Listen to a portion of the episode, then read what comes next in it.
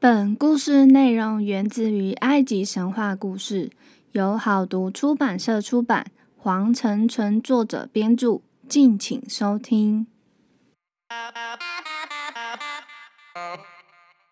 欢迎收听翻译机说神话，我是翻译机。最近疫情又开始严峻了起来，大家真的要好好做好防护工作，避免非必要的出门哦。要多洗手，保护自己。那今天要介绍的就是与王权紧密连结或与创造天地有关神奇的第二 part。上周呢，跟大家介绍阿蒙、图特。孟特和本努鸟这周提了五个神奇要跟大家见面。不过埃及神话做到现在，有些天神故事和起源真的都非常的短，感觉小故事的特辑已经快要比神话故事还要长了呢。我也会尽量搜寻什么资讯可以提供给大家。那就让我们一起听翻译机说神话吧。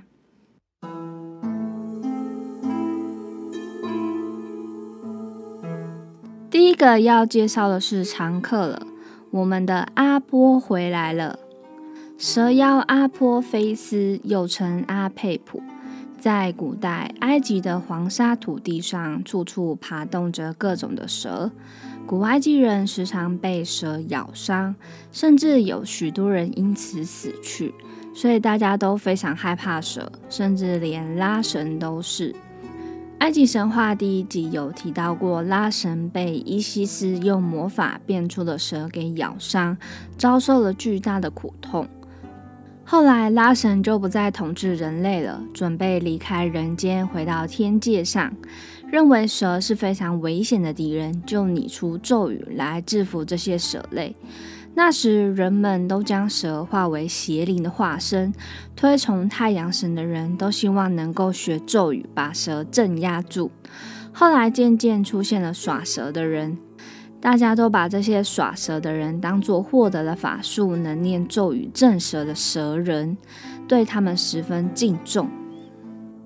那我就延续先前集数的小名阿坡。阿波呢，他居住在民间晋级地狱中的死人城中，是光明的敌人，黑暗的象征。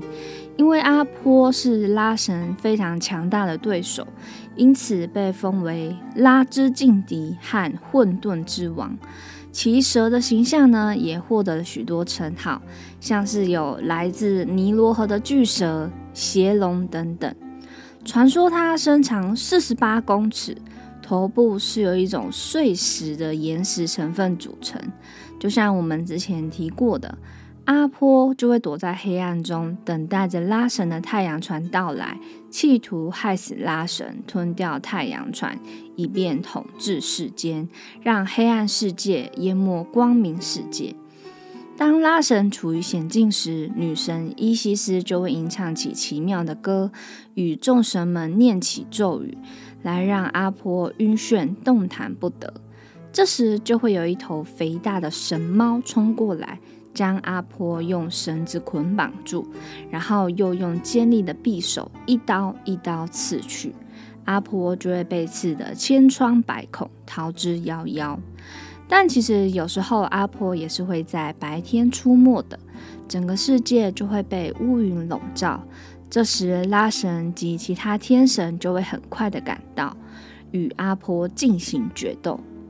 战斗都会持续很久，雷声轰隆轰隆的响，直到阿婆体力不支逃跑后，电闪雷鸣才会消失，乌云渐渐驱散。有时候，阿婆在战斗中也会稍微占上风。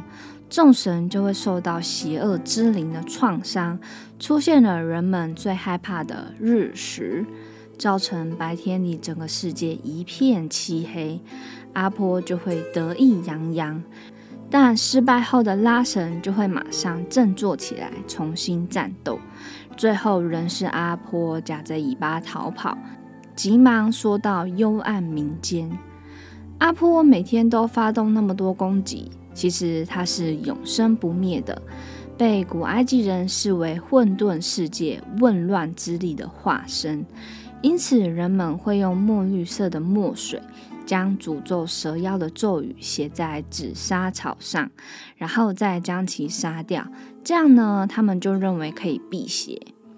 人们还会用绿色的蜡做成一条巨大的大蛇模型，作为阿婆的化身，然后再把它烧毁，让阿婆不再有力量。古埃及人相信，以污秽的东西加进蜡膜和紫砂草的灰烬中，再一次焚烧，那么邪恶就会彻底毁灭。此外，还有一个习俗。制造许多蜡的模型来模拟那些帮助阿婆的蛇魔，将头部制造的像是鳄鱼和鸭子等等，再将它们烧掉，或者将石刀插入它们的背部，把它们弄到尘土中，用左脚猛踢。他们有时也会制成黑猫、白猫头像等蜡的模型，以帮助杀死蛇怪阿婆。古埃及人呢，也会进行一些模式来抵抗阿婆，也就是阿佩普，帮助拉神继续前进。在一年一度的驱逐混沌仪式当中，祭司就会建造一座包含埃及所有邪恶与黑暗的阿婆肖像，将其烧毁。祭司沿用一本叫做《推翻阿婆》的详细指导书。章节中描述了逐步肢解的处理流程：对阿婆吐痰，用左脚污秽阿婆，用长矛刺激阿婆，束缚阿婆，用刀刃刺杀阿婆，焚烧阿婆等等。阿婆的事情我们就到此告一段落。第二位呢，要介绍的是战神奥努里斯。跟上周的战争神孟特又有点不同。奥努里斯是古埃及神话中的狩猎神，人们又称他为安胡尔，又被视为战神。安胡尔骁勇善战，有着拉神那样的好战性格。他的形象是头顶着两只或者是四只羽毛的男人，身披长的袖袍。手舞长矛，他是天空的负载者，负责推拉天空的太阳转动，所以他的力气超级大，直接用强壮的手臂轻轻松松地牵动太阳，为拉神展开了对人间的巡视。安胡尔除了推动太阳外，还负责保护太阳神的安全，所以这位战神就和希腊神话的阿瑞斯一样，所向披靡。安胡尔从早上开始推拉太阳，直到黄昏，他就把太阳交给圣甲虫克普利。克普利可以自己再生，是转变之神，可以复活，是生生不息的生命。所以，当黄昏来临时，长着甲虫面孔、全身包着甲虫一样硬壳的男子克普利，接过太阳后，他就滚动起面前的太阳球，在黄昏时刻将太阳推入另一个世界。而早晨快要到达时，圣甲虫克普利又将太阳球推上地平线，交给安胡尔，就像甲虫滚粪球一样，他们日夜轮班，日升日入，从未失职过。安胡尔后来娶了梅希特为妻，梅希特呢是一位失手女神，住在兹斯那里呢，有她的神庙，负责掌管兹斯的业务。安胡尔呢，由于骁勇善战，名声越来越大，人们都十分尊敬他、崇拜他，把他当作救星。安胡尔常帮助人们攻打害人的野兽，人类就少了许多敌人。经常举行盛大的节日来感谢战神的协助，甚至纪念安胡尔。祭司和信徒们会用棍棒互相敲打，模仿战神的英姿。有一天呢，拉神的一只眼睛不听从指挥，居然从埃及逃了出来，到了努比亚去。拉神十分气恼，准备去抓住这只眼。不巧的是，这只眼睛非常厉害，没有人敢直视它，众天神都不敢接受追捕的任务。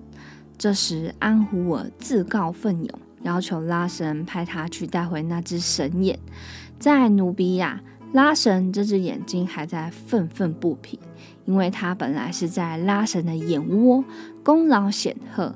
后来，另外一只眼睛处心积虑地占据他的位置，使他在拉神身上无立足之地，所以他就负气离家出走了。他到处游荡时，突然他看见远处尘土飞扬，有个武士装扮、手拿长矛的天神奔向自己。神眼知道，哇，是安胡尔来了。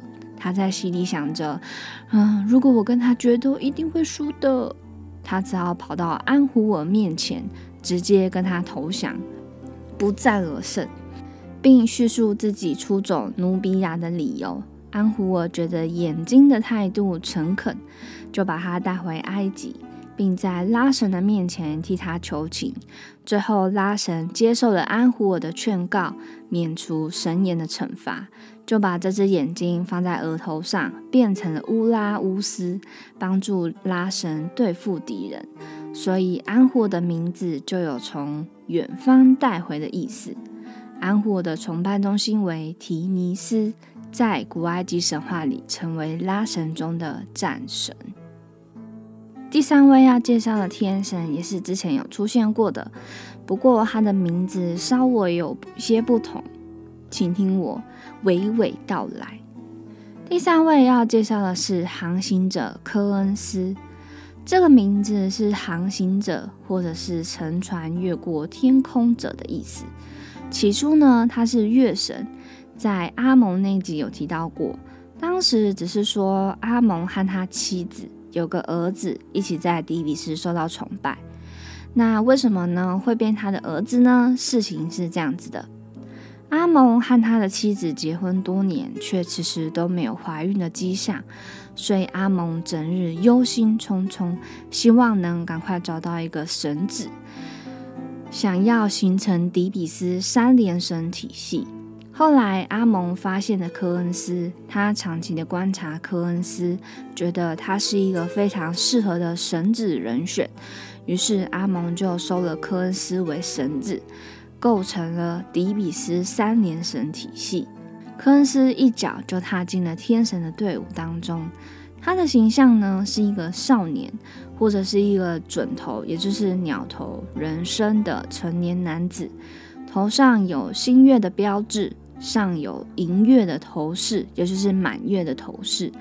脖子上有佩戴一个项链，项链上有一个青春锁。他最喜欢的动物是狒狒。所以，对古埃及人来说，狒狒是月亮所创造的。到了新王国时期，科恩斯被当作降魔师和巫医，受到人们崇拜。埃及各地甚至国外的受到恶魔攻击或是生病的人都会跑来求助于他，因为他会帮助人民驱除恶魔，恢复正常。而久病不愈的人也都会来找他，科恩斯会施魔法为他们治病，使病人恢复健康。那我也好想去求科恩斯赶快治好 COVID-19，那我们可以出国去。有一次呢，叙利亚国王的女儿被恶魔缠身，死公主想活不能活，想死又死不了。焦急的国王来求助科恩斯。科恩斯派了第二个分身到叙利亚，他来到着魔的公主旁边，他看见恶魔正在折磨公主，就拿出一枚长针，对准公主的脑穴刺了下去，从公主的脑内拔除了折磨她的恶魔。国王对科恩斯的救女之恩感激不尽。就在科恩斯变成一头金色老鹰飞回埃及时，国王便以隆重盛大的庆典迎接科恩斯的神像到叙利亚，在加纳神庙供奉祭拜。而这底比斯三连神的体系在奥姆波斯这个地方，他以科恩斯、荷罗之名，成了塞巴克三连神的第三位神而受到崇拜。在其他地区，科恩斯被视为鳄鱼神塞贝克和女神哈托尔之子。这鳄鱼神之后等等会详细的介绍。那有些地区呢，则称科恩斯为欧西里斯双腿之子，意思就是他是冥王欧西里斯躯体的一部分。最后，每个月有一个月被称为帕克洪斯，意思就是科恩斯之月。第四位天神要介绍的是河流之神克赫努姆，他是卡特拉克特地区的一位天神。他是一个长着羊头的男子，头上双脚硕大弯曲，常以公山羊的外形从天而降，落到尼罗河上，是神话中丰饶之神和创造之神。克赫努姆是尼罗河流域的统治者，被视为水之赐予者，尼罗河源头的守护者，被称为尼罗河门槛之主宰。神庙呢，就建在尼罗河源头的地方，即为埃里方丁岛。在古希腊罗马时期，克赫努姆又被视为造物主，他曾在自己的陶轮上制造世界蛋。因此被称为塑造了人和神的陶匠。克赫努姆也塑造所有肉体、神和人类的生殖器，所以他除了是创造之神外，也是多产之神，掌管世间动物的繁殖与生长。克赫努姆有两个妻子，一个叫做赛蒂，另外一个叫做阿努克斯。赛蒂是卡特拉克特地区的保护神，是一个弓箭手，可以使河流像离弦之箭一样疾飞而去，也被称为奔跑快如箭的神。他头戴白色王冠，王冠侧边有两只长角，手中呢则经常拿着弓箭。而另一位妻子阿努克斯是带着高高羽毛装饰王冠的女神，她被称为钩鱼钩的钩，因为呢，她总是勾着海岸，将尼罗河的水压在两座山石的中间。克赫努姆是个繁衍之神，不过他却和两位妻子都没有子嗣。在他的神庙当中，他与妻子们看护着尼罗河的水源，一起接受祭品和祭拜。人民对这位仰首神表达无限的虔诚和敬意。最后一位就是刚刚有提到的鳄鱼神索贝克，或者是称为塞巴克，是一位鳄鱼神，他也是第十三王朝国王的保护神之一。看它的名字就会知道，就是常以鳄鱼头、人类身体的形象出现。它能随时变成一条鳄鱼，潜伏在湖中，在沼泽和石滩急流一带出没。居民将它视为最高神灵，需以祷告和祭品来取悦它，是一位不可捉摸性情的古埃及神奇，是当地尼罗鳄与西非鳄的象征。同时，也象征法老的王权、丰饶、声誉与战争实力。此外，也作为辟邪魔法的守护神，守护人民远离来自尼罗河的灾害。索贝克在某些地区格外受到崇拜，他是法尤姆的保护神。公元前五世纪的时候，希腊历史学家希罗多德曾描述索贝克受崇拜的情形。在埃及某些地方，鳄鱼是一种神兽。鳄鱼崇拜的中心是法尤姆。在这些地方，他们在池塘中养一只鳄鱼，养到驯服，然后为它穿戴首饰。神鳄吃的当然特别好，而且按照神律照顾。神鳄死后会制成木乃伊，并且葬在神棺中。不过，有些地区则把索贝克当成欧西里斯的敌人而辱骂他，原因就是当年赛特杀死欧西里斯后，把他用箱子装了起来，篡夺王位。后来，欧西里斯在伊西斯和图特的帮助下复活后，赛特又在尼罗河三角洲沼泽中遇到欧西里斯，又将欧西里斯给杀死，并分成十四块扔到各处。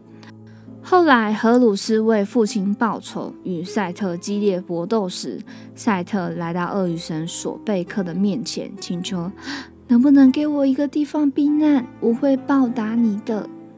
索贝克就反问赛特：“那你要怎么报答我呢？”奸诈的赛特就说：“我以后会给你大量的金银财宝，会让人们都崇拜你。”索贝克听完就很是心动，就答应赛特的要求。于是索贝克就变身成一只大鳄鱼，张开嘴巴就把赛特藏到肚子里面去。不久，荷鲁斯就来询问鳄鱼神是否有看到赛特。鳄鱼神回答：“我没有看见呢，也许他没有到这里吧。”荷鲁斯就离开了。鳄鱼神看到荷鲁斯离开后，就跟赛特说：“你现在可以出来了。追杀你的荷鲁斯已经走远了。”说完后，就张开嘴巴。赛特侥幸躲过一死。后来人们知道鳄鱼神曾帮助过赛特，使赛特逃过惩罚，便对鳄鱼神恨之入骨，把他当作欧西里斯的敌人，也因此遭到唾弃。我记得除了这个故事之外，不是还有就是赛特在把欧西里斯的尸块分成十四块之后，然后呃生殖器被一条大鳄鱼给吃掉吗？虽然说不确定是不是鳄鱼神索贝克吃掉的，但是都跟鳄鱼逃不了关系啦。难怪就是有一些地方以会猎杀鳄鱼为乐这样子。因此，鳄鱼在有些省份被视为神明神兽。还被制成木乃伊，有些地区则是捕杀殆尽。以上总结今天的五个天神：蛇妖阿波菲斯，邪恶的化身，一直想活在光明世界，不断努力着去攻击拉神的太阳船；战神奥努里斯，又称安胡尔。骁勇善战，帮助人民赶走许多野兽和敌人，更是拉神仰赖的好战友之一。航行者科恩斯，阿蒙所认证的神子，是月神，也是人民所崇拜的降魔师和巫医，为人民排忧解难。河流神克赫努姆，保护着埃及仰赖尼罗河的源头，河流的保护神。鳄鱼神索贝克通常以鳄鱼形象出现，象征王权、丰饶、生育与战争，也是辟邪魔法的守护神，守护人民远离灾难。以上就是这一集所介绍的五位天神。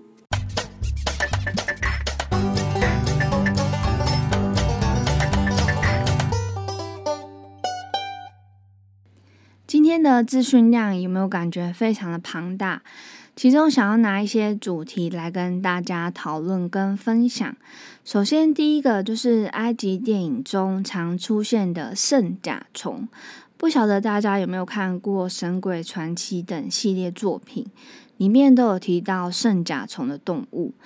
电影中所呈现的就是人人听到圣甲虫闻风丧胆，数量密密麻麻，至少有数万只吧。数十万只以量取胜的那种生物，然后瞬间呢，人就会被它们吞噬。但其实圣甲虫没有那么可怕，它的真实身份呢是隶属于金龟子科，俗称屎壳郎的枪狼。它们就是主要以动物的粪便为食物，喜欢把动物的粪便滚成球状，用后腿朝向太阳的方向滚动粪球到巢穴中。那因为古埃及认为呢，动植物、白天、黑夜这些自然现象，或者是神灵，都和人一样有灵魂，所以圣甲虫就被看成是灵魂与另外一个肉体。所混合的新的混合物，所以很崇拜圣甲虫。圣甲虫呢，根据不同形式有不同的用法。初期，他们取代了印章，在圣甲虫背部会刻有官员或者是王室成员的名字。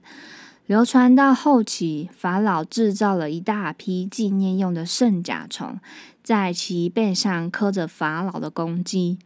然而，新型的圣甲虫主要就是放在木乃伊心脏的护身符，防止心脏在最后审判的时候会说出不利于主人的供词。那圣甲虫所象征的意义，第一个就是永生与转世。在埃及语里，圣甲虫被读作赫普如，即是创造的意思，尤其代表着世界的创造可以给人新的生命。第二个呢是勇敢与坚韧，他们坚持滚动粪球，不屈不挠的坚持，被视作勇敢和坚持的精神。只要不屈不挠，坚持战斗，最终定会取得胜利。第三个呢，就是我们在战神奥努里斯的篇章有提到，圣甲虫神化了，它是为了掌管重生和创造的克普利神。克普利神呢，长着甲虫样子的脑袋，多为男性的形象。在古埃及神话中，王权的庇护神阿图姆在漫长阴间守护着去世的国王。在黎明来临时，变成甲虫克普利，将国王抬上天空，于是国王得以复活。因此，甲虫克普利也被视为早晨的太阳，而拉神和阿图姆则分化为正午和傍晚的太阳代表。